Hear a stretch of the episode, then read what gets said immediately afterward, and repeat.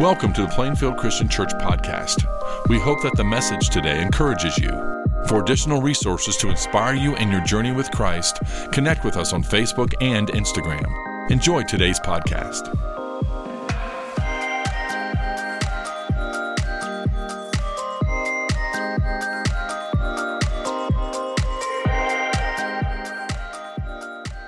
I hope you have your Bibles ready to Romans chapter 8. We're going to look at the first 11 verses. In his classic work, uh, The Strange Case of Dr. Jekyll and Mr. Hyde, Robert Louis Stevenson uh, writes these immortal words Man is not truly one, man is truly two. In his novel, he writes about Dr. Jekyll, who is a kindly man, a religious man who does very good deeds for people. And then he drinks a potion and he becomes Mr. Hyde. Uh, Mr. Hyde is reprehensible and he does all kinds of deplorable deeds. On one hand, Dr. Jekyll hates what he sometimes does. But on the other hand, Mr. Hyde mm, kind of enjoys it. And such is the battle that's familiar with the whole human race a battle that exists inside about who we should be and ought to be and who we're not. And many believe that because uh, Stevenson grew up as a Presbyterian in the Victorian age, that he wrote his novel based on the same struggle that Paul writes about in Romans chapter 7. In that chapter, verse 15, uh, Paul writes, I do not understand what I do. For what I want to do, I do not do, and what I hate, I do. But Paul refuses to acquiesce and to be satisfied with that kind of enduring battle. Instead, he cries out at the end of the chapter, O wretched man that I am, who will rescue me from this body that is subject to death? And then he says, Thanks be to God who delivers me through Jesus Christ the Lord. That provides the background for the victorious chapter that chapter 8 is. So let's look at the text, the first 11 verses of chapter 8. Therefore, there is now no condemnation for those who are in Christ Jesus, because through Christ Jesus, the law of the Spirit, who, has, who, ha, who gives life, has set you free from the law of sin and death. For what the law was powerless to do, because it was weakened by the flesh, God did by sending his own Son in the likeness of sinful flesh to be a sin offering. And so he condemned sin in the flesh in order that the righteous requirement of the law might be fully met in us, who do not live according to the flesh, but according to the Spirit. Those who live according to the flesh have their mind set on what the flesh desires. But those who live in accordance with the Spirit have their mind set on what the Spirit desires. The mind governed by the flesh is death, but the mind governed by the Spirit is life and peace. The mind governed by the flesh is hostile to God. It does not submit to God's law, nor can it do so. Those who are in the realm of the flesh cannot please God. You, however, are not in the realm of the flesh, but are in the realm of the Spirit, if indeed the Spirit of God lives in you. And if anyone does not have the Spirit of Christ, they do not belong to Christ but to Christ, but Christ, but if Christ is in you, then even though your body is subject to death because of sin, the Spirit gives life because of righteousness. And if the Spirit of Him who raised Jesus from the dead is living in you, he who raised Christ from the dead will also give life to your mortal bodies because of His Spirit who lives in you. What a, what a tremendous few verses there. I wish we had time to go just phrase by phrase and break this apart. We can't do that. But we can, we can revisit the, the wonderful grand truths of, of this particular passage. I really believe it sounds like a commentary on what Paul writes to the Corinthian believers when he says, The old is gone and the new has come. So that's how we'll, that's how we'll approach this particular passage today because there, there, there is this great truth that we need to understand and we need to live by this so that we can know the kind of victorious life the Lord wants us to live. First of all, we no longer live by the flesh. Now, I think everybody is uh, familiar with being tied up in knots, right? I mean, uh, we, we, get tied in knots about viruses, and we get tied up in knots about the economy. We get tied up in knots about uh, life decisions, and we feel in our stomachs, we feel in our heads, we get headaches, and sometimes pressure in our chest. Uh, but I want you to know also, as believers, we get tied up in knots. There are some times that, that, that we don't walk and live in the confidence that, that Christ died for, that we might experience. And we get all tied up in knots about where we are in Christ and are we good enough? Are we doing well enough? Is it, if, if He comes back today, am I okay? And all these question marks. Listen, friends, God does not want us to live that way. So, what I want to do first is untie the knots. Let's don't live in spiritual knots. The Lord doesn't want us to. And these first four verses untie the knots for us. First of all, notice what he says we are not condemned by because of sin. We are not condemned because of sin. He says right at the beginning, therefore there is now no condemnation for those who are in Christ Jesus. That that two-word phrase in Christ is used throughout the New Testament to emphasize that when we are born again, we land in Christ. We have a new place to rest, to enjoy His peace and His presence. Now, we need to learn to enjoy that and, and understand that and, and grasp that and run after that more all the time. You know, uh, when I, when I think of that, that phrase, I think about Noah and the ark and the great flood. And all this judgment was coming to the earth, right? Because every thought of man's heart was sinful. But God, but, but God saw Noah, and the Bible says that Noah found favor in the eyes of the Lord. And God rescued Noah and his family from that impending judgment. And the day came, the rains were going to come. And what did God do? He told Noah, it's time to enter the ark. And when he entered the ark, there was rest in that ark. The Apostle Peter writes in chapter 3 of his first letter In the ark, eight people in all were saved through water. And this water symbolizes baptism that now saves you also. When those floodwaters came, Noah wasn't hanging on to the ark for dear life. He wasn't hoping he was going to make it through the waters. He wasn't climbing on top trying. He was in the ark. And in the ark, there was refuge, there was safety, there was rest. And that's what the Lord wants us to enjoy. There's no condemnation for those who are in Christ Jesus.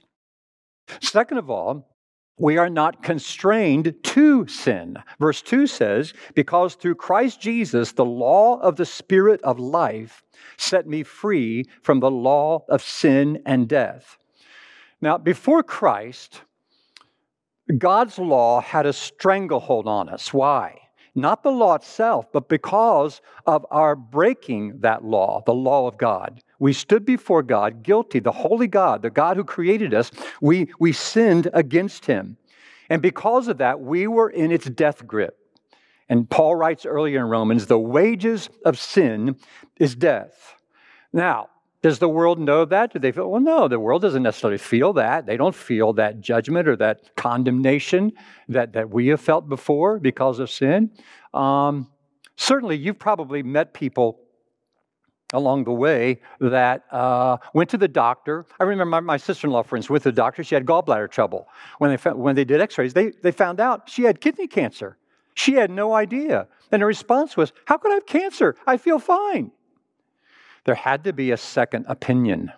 The opinion of this world has it all wrong. They cannot give a diagnosis. We can't diagnose ourselves well. We need the, the, the, perfect authority to tell us the truth about our lives. And the truth is that we have rebelled against a holy God. And, and something has been done so that I can that I can be new, I can start over. So in Christ, what happens is we we are brought into a different kind of law, the law of the spirit of life that frees us. You know, this word spirit, by the way, that we have is the word pneuma. In the Greek, pneuma, it means wind, wind. And, um, you know, we drive, we drive cars, and we drive our cars on pneumatic tires. Those are tires that are filled with air that's pressurized. And, and on that pressurized, uh, those pressurized wheels, tires, we can, it, those can bear the weight of our vehicles. Now, what, what, what Paul is suggesting here is this, this law of the spirit of life frees us so that so that we rise above sin that comes against us. We we actually live a pneumatic life a spirit filled life. Now more than that just a minute. I'll come back to that. But that, that's why we're not constrained to sin. We live under a different kind of law today. Third we are not charged with sin uh, if an arresting officer uh, stops you or comes to you and says you're under arrest, you say, What for? And verses 3 and 4 tell us For what the law was powerless to do because it was weakened by the flesh, God did by sending his own Son in the likeness of sinful flesh to be a sin offering. And so he condemned sin in the flesh in order that the righteous requirement of the law might be fully met in us. There's a capital charge against us. We have sinned. Well, we know it. We, deep within us, we know we're guilty. We feel shame. We know that our lives uh, have not been lived in the way they ought to be lived. It's like standing before the judge and says, Well, here's the law. Have you broken it? And we confess, You're right, Your Honor. Uh, we, I have not kept the law. But praise God, Jesus Christ steps in and he takes upon himself our sentence so that we could be born again. Uh, this, is, this is the beauty of the gospel that we keep announcing over and over again. Um, and yet, even when we're in Christ, the charges keep coming because we know, even in Christ, we don't live up to God's standard. That that eh, eh, maybe even eh, you've had somebody in your life say, "Oh, you even call yourself a Christian," because there's some uh, attitude you've had, or some word you've uttered, or some action you've done. And maybe their charge is even justified. They're right. I haven't acted like a follower of Jesus. That happens, right? Exactly. Thankfully, the scripture also says in 1 John 1 9, if we confess our sin, he is faithful and just and will forgive us our sins and purify us from all unrighteousness. Now, notice what John the Apostle writes there. He doesn't say, if we confess our sins, that God is faithful and merciful although he is, but he's faithful and just. What that means is that on the cross of Christ, Jesus already paid the price for that sin you're being charged with by somebody today. When they say, You call yourself a Christian, and you confess that sin and praise God, that sacrifice for sin stays intact every day of our lives. And we claim that because God has declared us justified, not guilty and the sentencing went to his son instead of upon us, and we can live free lives. So we are not charged with sin. We are not constrained to sin. We're not condemned by sin because of sin, and we are not controlled by sin. He says here, we do not live according to the sinful nature. We increasingly say no to the urges of the flesh. That's growing in sanctification. It was mentioned last week in the message. We grow into holiness all the time. You remember when Barbara Bush was First Lady and she had her campaign, Just Say No? It was against drugs, and it did some good, but it wasn't good enough because just saying no won't do it. We have to also be able to say yes to something worth saying yes to, and that's a person Jesus Christ. And we say yes to him, he's the person in whom we find such freedom. Until then, we're going to always be dominated by this and mastered by this uh, law of sin and death until we find our refuge in Jesus Christ. You know, uh, since, since the creation of the world, uh, the created world has been subjected to the law of gravity. Now, for a century upon century, nobody knew what to call that. That apple fell on Isaac Newton's head, and he gave it a name, the law of gravity. But even as that continued, that understanding grew, dreams started popping up of people who thought about flight. Would it be possible? And in time, what was discovered? The law of aerodynamics that is greater than the law of gravity. It superseded the law of gravity so we can fly to our destinations today. Friends, that's the good news of Jesus. In the world reigns this law of sin and death. But praise God, there is a greater law, the law of the Spirit of life. the, the, the, dominating, the dominating law. And everybody who comes to faith in Jesus Christ can enjoy that, enjoy soaring with Jesus Christ and all that he wants to do in our lives. We have something. So there you have it. So let's untie those knots let, let's, let's, let's, let's not live these spiritually bound up lives that, that rob us of confidence and joy and peace and rest. Let's, let's claim this. We are not condemned because of our sin. We are not constrained to sin. We are not charged with sin. And we are, are not controlled by sin. There is something better. And this is what the something better is that Paul's writing about. We no longer live by the flesh, but by the Spirit of God in us. We love this time of year when everything's blooming. And uh, here's some daisies. And you know, it, it reminds me back uh, in 18, early part of 1800s, uh, Goethe, the uh, playwright, in his play Faust, was the first one to pen the words, He loves me, he loves me not. He loves me, he loves me not. And, and the sad thing is, there are a lot of believers who live that way. They have a what I'll just call a daisy theology. Uh, he loves me, he loves me. Yesterday, I was pretty good. God really loved me yesterday. Today, oh, I haven't been as good as yesterday, so I hope he loves me as much. Tomorrow, maybe he'll love me like he did yesterday. And so there's this continual fluidity. Uh, I'm in, I'm out. Brothers and sisters, God does not want us to live that way. He does not want us to, he does not want us to be flexible and wonder where we are. That kind of mindset, he loves me, he loves me not, comes from one of two sources the absence of grace or the abuse of it. One denies the power of the cross, the other one exploits it. In the first seven chapters of Romans, the Holy Spirit is mentioned two times. And Romans chapter 8, he is mentioned 21 times, 11 times just in our text today. Now, let's look back again at verses 8 through 11. Here they are. And notice the highlighted ones. Those who are in the realm of the flesh cannot please God. You, however, are not in the realm of the flesh, but are in the realm of the Spirit, if indeed the Spirit of God lives in you. And if anyone does not have the Spirit of Christ, they do not belong to Christ. But if Christ is in you, then even though your body is subject to death because of sin, the Spirit gives life because of righteousness. And if the Spirit of Him who raised Jesus from the dead is living in you, He who raised Christ from the dead will also give life to your mortal bodies because of His Spirit who lives in you. Now, I highlighted those phrases because every one of those phrases is synonymous with one another about the Holy Spirit. It's all referencing the Holy Spirit. He's just spoken of in different ways. And what I want us to understand is the Holy Spirit is God. He is God in us. That's who He is. He's, he's one, one of the Godhead, the Trinity, Father, Son, and Holy Spirit. And by the way, He is not an it. So let's help each other never refer to the Holy Spirit as an it. He's an He. He is a person, just as God is a person and as Jesus Christ is a person. He's a person. Three things about Him I remind you of today. First of all, is He indwells us.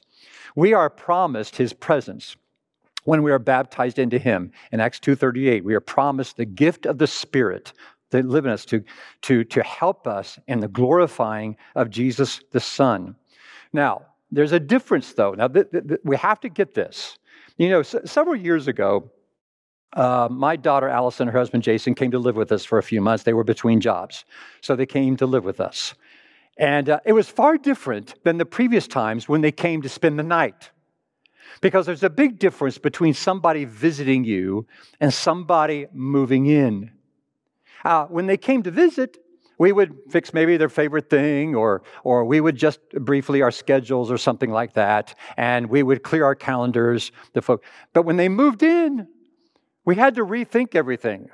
Uh, where everybody would sleep. How would they have their own space and us have our own space? How would we do meals? How would we do the bathrooms? All kinds of things. How do we do this? In other words, the whole living, how we did life changed. That's what happens when the Holy Spirit comes in. And sadly, there are too many believers that treat him more as a visitor than a resident. Have you allowed him and welcomed him in to absolutely change everything that's inside? Is he, is he truly welcome to live in you as he, as he wants to live? The second thing that's true about the Holy Spirit is he fills us. Now, verse 9 uses this word that we're controlled by him. That doesn't mean that our wills are canceled. I think it parallels what Paul writes in Ephesians chapter 5 verse 18 when he says, "Do not get drunk on wine, which leads to debauchery. Instead, be filled with the Spirit." Be filled with the Spirit. Now, uh, I hope you have never been picked up for a DUI. Uh, but if you have been, you know what that means. You know what it means if you haven't been. Driving under the influence. When you're under the influence of alcohol, no longer do you behave in the typical way you behave, right? What happens is that you, if you've ever been around a drunk person, they get bolder than they usually are. Uh, they get, uh, they say things. They say things they've never said before. They may even participate in risky behavior because they're not in charge of themselves. They're under the influence of something else. Now, th- that's true in the Holy Spirit in a sense. We need to be charged with an LUI, living under the influence. That the, being filled with the Spirit means the Holy Spirit is welcome to come into us. And what happens is we become bolder for the name of Jesus. We take risks for the name of Jesus.